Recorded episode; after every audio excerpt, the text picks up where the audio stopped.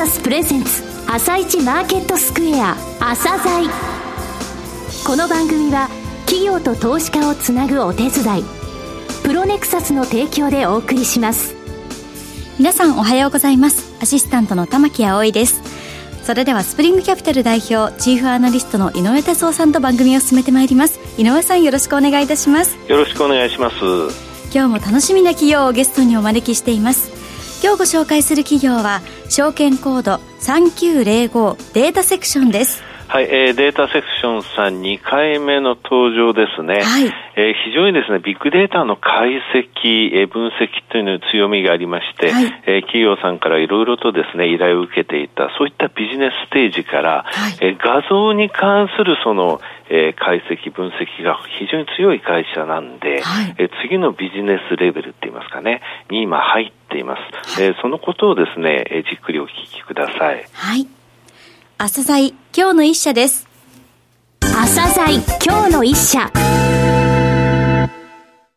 本日は証券コード3905東証マザーズに上場されているデータセクションさんにお越しいただきました。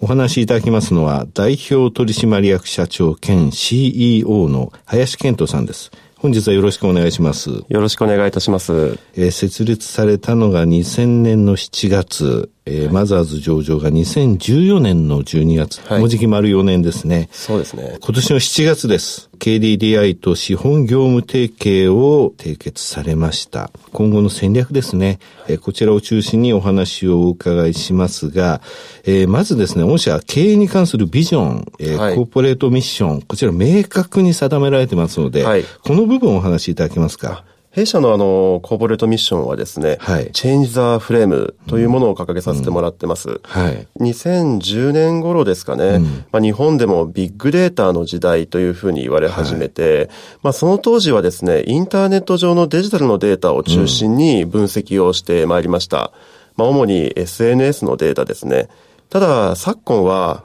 インターネットオブシングスという言葉がありますけれども、ネット上のデータ以外にもですね、はい、どんどんドローンとか、まあ、セキュリティカメラとか、ねうん、スマートウォッチのような、はい、まあ、デバイス、まあ、そういったところから位置情報を取れたり、脈拍数が取れたり、はい、いろんなデータがですね、実はオフラインの方でいっぱい生まれてるんですね。うん、すね。これオフラインデータって言うんですね。はい、はい、そうですね。うん、そのデータを、もっともっといっぱいデータを分析できるように、AI っていう手段を、なるほど。はい、使っていくことができる時代になっていると思ってます。最近で言うと機械学習っていう呼び方もしますけれども、まあ、機械学習をやっていくことが、これだけデータが生まれてるので、当たり前の時代、なのでまあ機械学習前提社会っていう世の中がこれから来るんだと思っているんですね。はい。はいあの、チェンジザフレーム、よくあの、チェンジザゲームとか言いますが、はい、このフレームって社会のその、えー、いわゆるフレームを変えましょうと。はい。それがこの AI とかデータ解析、分析の御社の能力を使って、はい。そういったことでよろしいですか？はい、おっしゃる通りですね。ねはい、えー、チェンジザフレームのフレームは、はい、業界構造とか、うんそういった既存の、うん、まあ、事業のやり方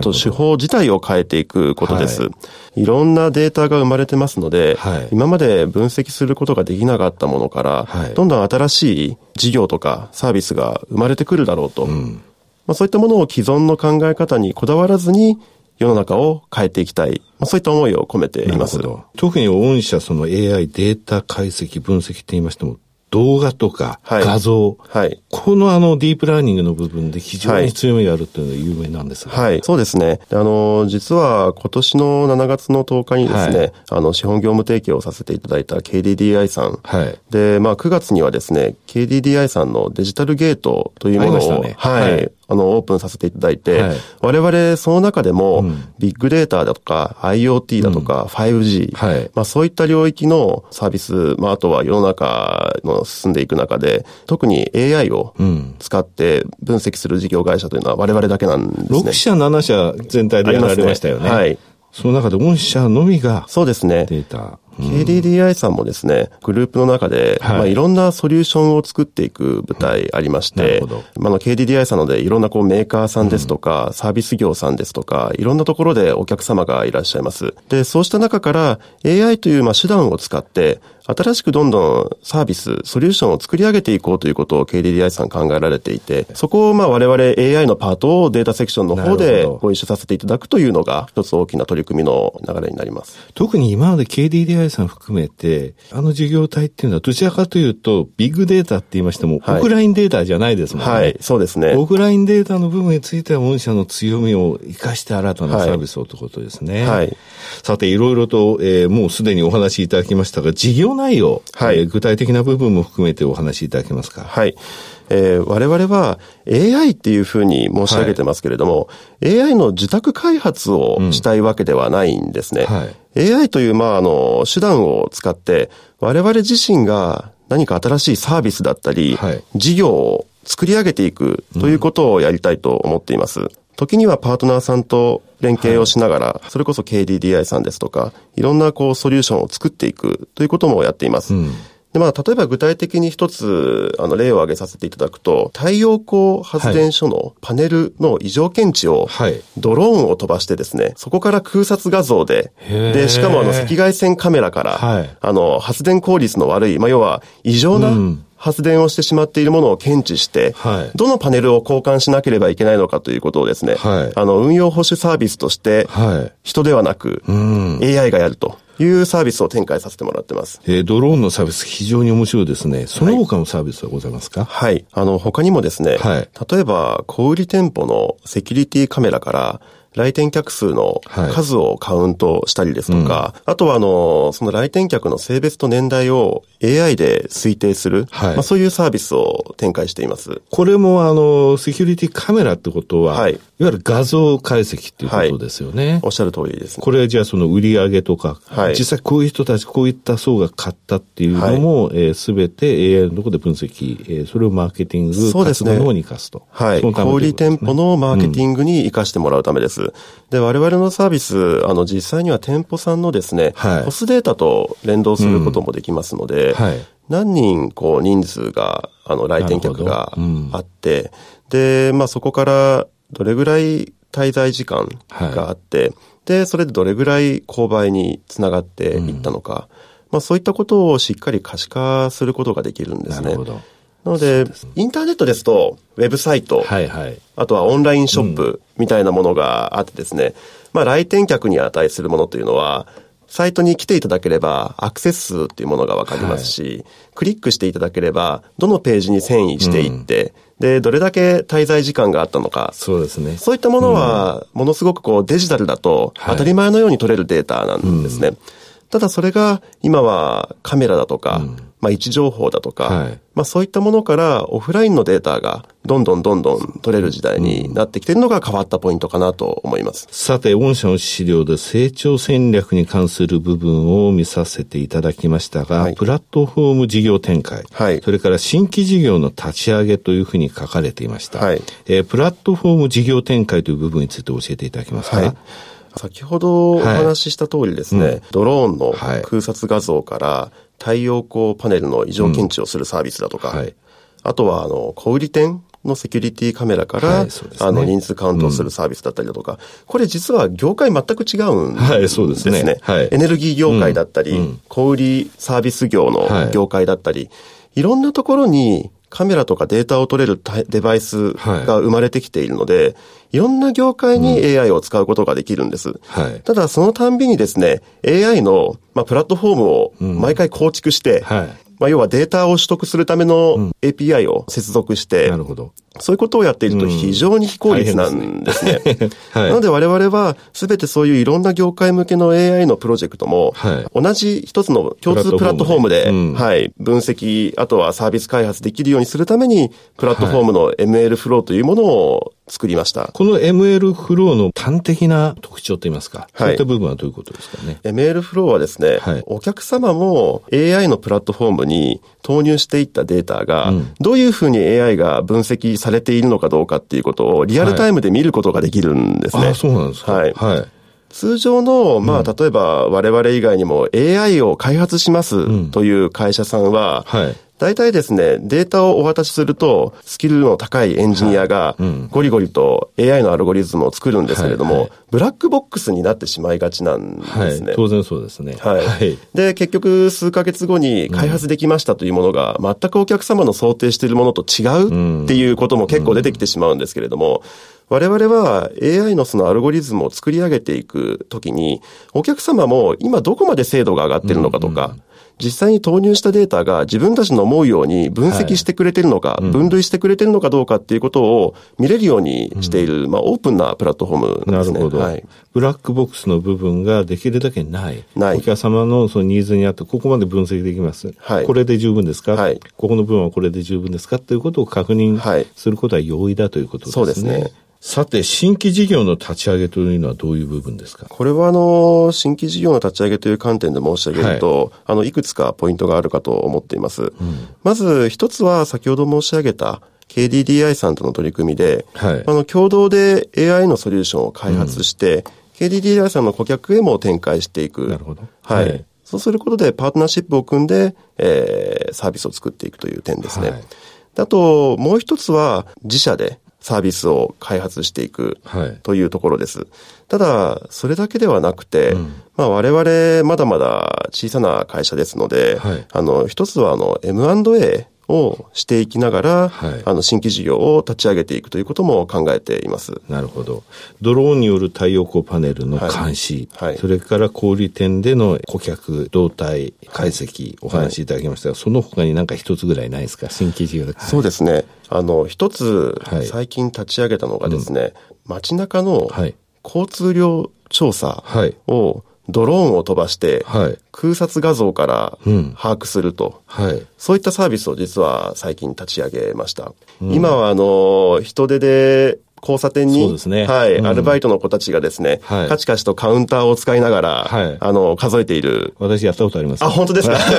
まさに、あれをですね、うん、ドローンですとか、はい、まあ、ドローンでなくてもいいんですけれども、まあ、信号機のような高い場所から画像を撮ってきて、人数をカウントする。もしくは、人だけではなくて、車だとか、オートバイ、自転車だとか、はい、そういういろんな交通量をですね、把握することができるサービスというのをやっています。すね、実は、この空撮画像からですね、はい、交通量調査をするサービスは、以前ですね、自動車メーカーさんと一緒に開発をしていた、ドライビングレコーダーの解析技術、これが実はベースになって、新しくサービス展開したものなんですね。その時点でも AI 技術だったんですね。はい。はあ、なるほど。でそれを活かして、はい、えー、こういうものにも着手し始めたということですね。はい、最後になりましたが、リスナーに向けて一言お願いします。AI というと、はい、人の仕事をどんどんこれから奪っていってしまうんじゃないのか、うん、人を凌駕していってしまうんじゃないのか、そういったことを、まあ、あの、否定的におっしゃる方とかもいらっしゃるんですけれども、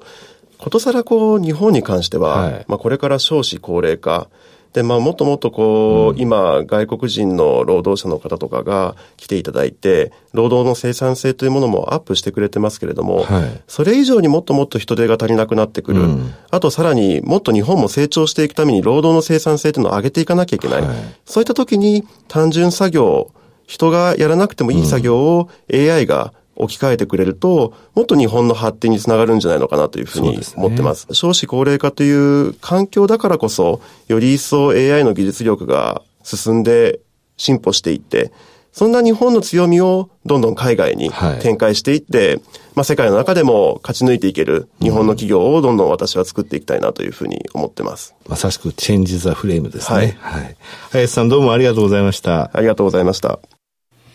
今日の一社、データセクションをご紹介しました。さらに井上さんにお話しいただきます。はい、えー、データセクションでさんですね。はい。あの、KDDI デジタルゲートっていうのはですね、9月にできたんですが、はい、KDDI とその他6社でですね、えー、開設されたビジネス開発拠点なんですよ。はい、で、この中で AI の担当って実はこの会社なんですよね。今まではそのビッグデータの解析ではなく、はい、えー、画像のやっぱり、えー、解析の強みって生かされてますよね。えー、あの、基本にあるのはやっぱりこれから機械学習だっていうことですね。はい、ML フローっていうのはそのプラットフォームなんですよ。えー、ですので、これを使って、えー、顧客のニーズに沿ってたアルゴの開発、それはどこまで進んでいるかとか、どういう状態になっているかっていうのが分かるようなものなんですよね。はい、やっぱりね、画像診断って強いんですよ。すね、あの、スマホ持ってて、はい、えー、いわゆる Wi-Fi がありますので、ある街に行きましたと。はい、そうすると、えー、この近くのこの居酒屋いくらですいかがですか？生ビール一杯無料しますみたいな、はい、そういうのって飛び込んできますよね。えー、で、お店に入って、えー、例えば商品を買ったりしたときに、はい、そういった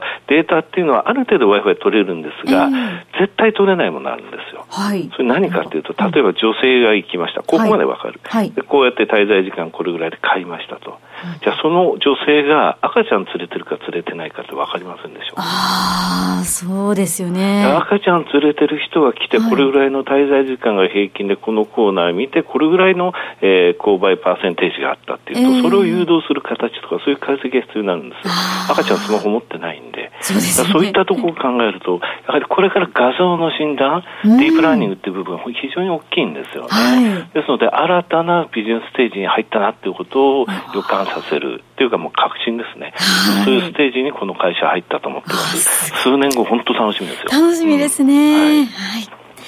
それでは一旦お知らせです。企業ディスクロージャー IR 実務支援の専門会社プロネクサス上場企業のおよそ6割2200社をクライアントに持つ。これはアジア証券印刷の時代から信頼と実績を積み重ねてきたからこそ。さらにプロネクサスが目指すのは企業と投資家をつなぎ日本の株式市場を活性化させることです。プロネクサス私たちは個人投資家の皆さんを応援します。井上哲夫今日のストラテジー。それでは井上さん、後半の解説もよろしくお願いいたします。はい、えー、限られた時間ですけれども、はい、えー、詰め込みます。はい、えー、FOMC で利上げ行われましたと、今年あと1回、来年3回、再来年1回、えー、大体それぐらいでしょうというような見込みになってるんですが、はい、えー、FOMC の見込みだとこれから5回と、となると1.25%ぐらい短期金利上がるわけですね。はい、今の中心レートが2%から2.25、これに5回の1.25を足すと3.25から3.5%なんですよ。はい、えー、米国債の10年ものが3.06%、つまり3.1%水準にいたとしても、これやっぱり低すぎますよね。もう少し金利は上がる。つまり債券は売られるということなんですね。4%水準ぐらいまでこのシナリオでいけば十分あるということなんですね。はい、となると日米の金利差ってやっぱり広がるんですね。えー、今現在為替水準が114円のところまで一回突っかかって113円の今現在が50銭台ですか、はい、えー、ただですね、為替かなり円高っていうのに、えー圧力っていうのはかなり薄れてます。えー、で日銀短観でも前提レート107円の40銭ってことは、はい、今のこのレベルから6円以上離れていると。輸出企業は全然焦らないんですよね。はい、で、日本の、えー、企業の、えー、一株当たりの利益一株当たりの利益ですけど、平均で見ますと、29業種、金融を除いた29業種ベースで、今年5月中旬時点で、前期比マイナス6%だったものが、第1クォーターでプラスまで戻ってるんですよ。これそれでこの為替の、えー、円安ということがありますので、第2クォーターの決算、非常に楽しみ。となりますと、上がってくると PER が全然割高に見えない水準があると。ちょっとあの日柄調整入ると思いますけれども、はい、その後も持続的な強さが期待できるということですね。はい、はい井上さん、本日もありがとうございました。また来週もよろしくお願いいたします。この後は東京市場の寄り付きです。朝鮮この番組は企業と投資家をつなぐお手伝いプロネクサスの提供でお送りしました。